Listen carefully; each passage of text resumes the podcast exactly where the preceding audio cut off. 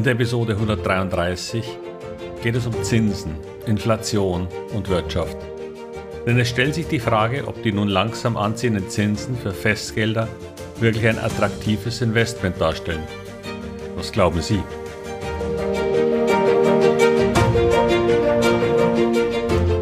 Herzlich willkommen, moin und Servus beim Podcast Aktien verstehen und erfolgreich nutzen. Mein Name ist Wilhelm Scholze. In diesem Podcast erfahren Sie, wie Sie das Instrument Aktie für Ihre Geldanlagen richtig einsetzen und dabei den Großteil der Profis hinter sich lassen können. Wie Sie teure Fehler vermeiden und am Wachstum der innovativsten Firmen der Welt partizipieren. Tipps gibt's viele. Hier geht's ums Know-how. Festgeld und andere Zinsanlagen. Zinsanlagen sind der Deutschen liebstes Kind. Zumindest wenn es um Geld geht. Wobei, das Sparbuch hat über die letzten Jahre aufgrund der nicht mehr vorhandenen Zinsen sehr deutlich verloren. Und es sollen nur noch rund 10% der Anlagen auf Sparbüchern liegen. Das war vor 10 bis 20 Jahren schon sehr viel mehr. Doch in Anbetracht von Nullzinsen hat hier die Attraktivität natürlich stark nachgelassen. Und tatsächlich haben ETFs, Fonds und sogar Aktien und deutlich hinzugewonnen. Doch was nun? Die Inflation ist langsam, aber sicher auf dem Rückzug und es gibt wieder höhere Zinsen beim Festgeld. Und darauf komme ich gleich nochmal zurück. Doch zuerst einmal ein Blick auf die Inflationsentwicklung.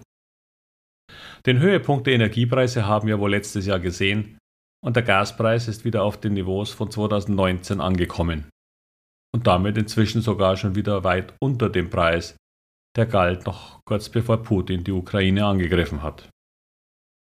Auch der Ölpreis liegt wieder auf dem Niveau von Mitte 2020 und rund 40 Prozent tiefer als der Peak des Jahres des Frühjahres 2022. Die Strompreise fallen zwar, werden aber wohl die Preise von 2020 so schnell nicht mehr sehen. Von der Energieseite kommt nach dem starken Preisanstieg 2022 also eine klare Entlastung. Jetzt muss man natürlich sehen, dass Inflation in der Regel als Jahresinflation angesehen wird. Und dies hat bestimmte Folgen, die aber nicht unbedingt beim Verbraucher richtig ankommen. Ein Beispiel.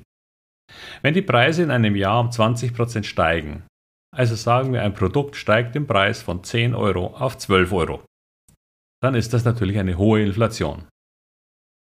Doch wenn eben dieses Produkt ein weiteres Jahr später immer noch 12 Euro kostet, dann ist die Inflation für dieses Produkt im Grunde für dieses Jahr auf Null gefallen.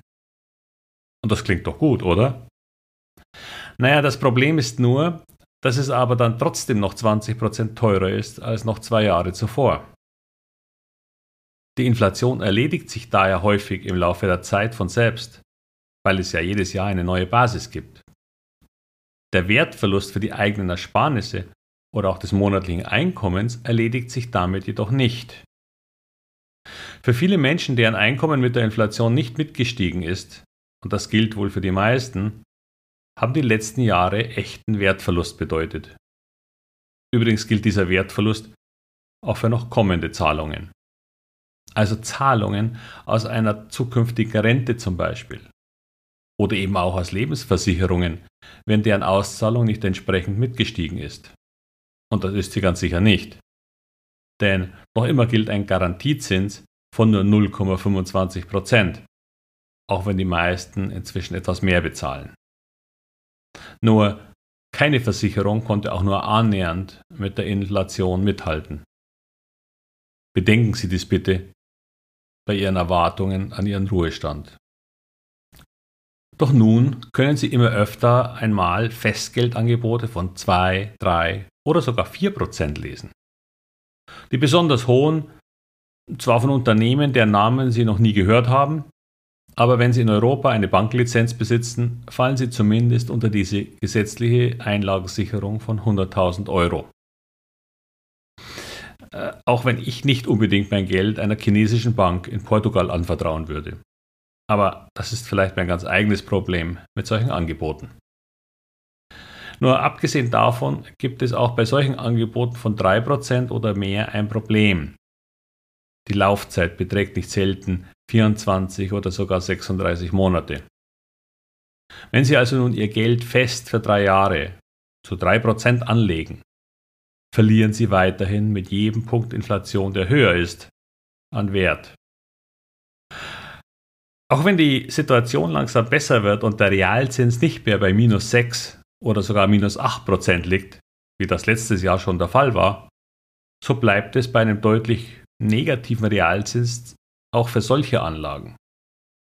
Und leider erwarte ich bei den Löhnen eine Preisspirale nach oben, die für Jahre Inflationsraten eher bei 3 bis 5 Prozent erwarten lässt, auch wenn die EZB das gern anders hätte.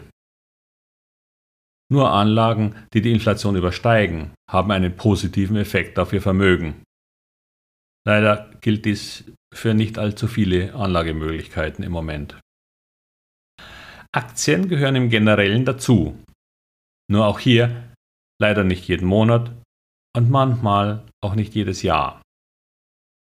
Sehen Sie, der deutsche DAX notiert vielleicht schon, wenn Sie dies hören, auf einem neuen All-Time-High.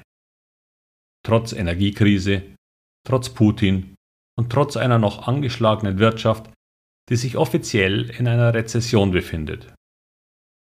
Und wer sich noch einmal die Episode 86 zu Konjunkturproblemen und Aktien anhören möchte, die ich ziemlich genau vor einem Jahr gemacht habe, der wird dort hören, dass eine Rezession nicht unbedingt etwas mit Börse zu tun haben muss. Denn eine Rezession heißt zwar negatives Wirtschaftswachstum.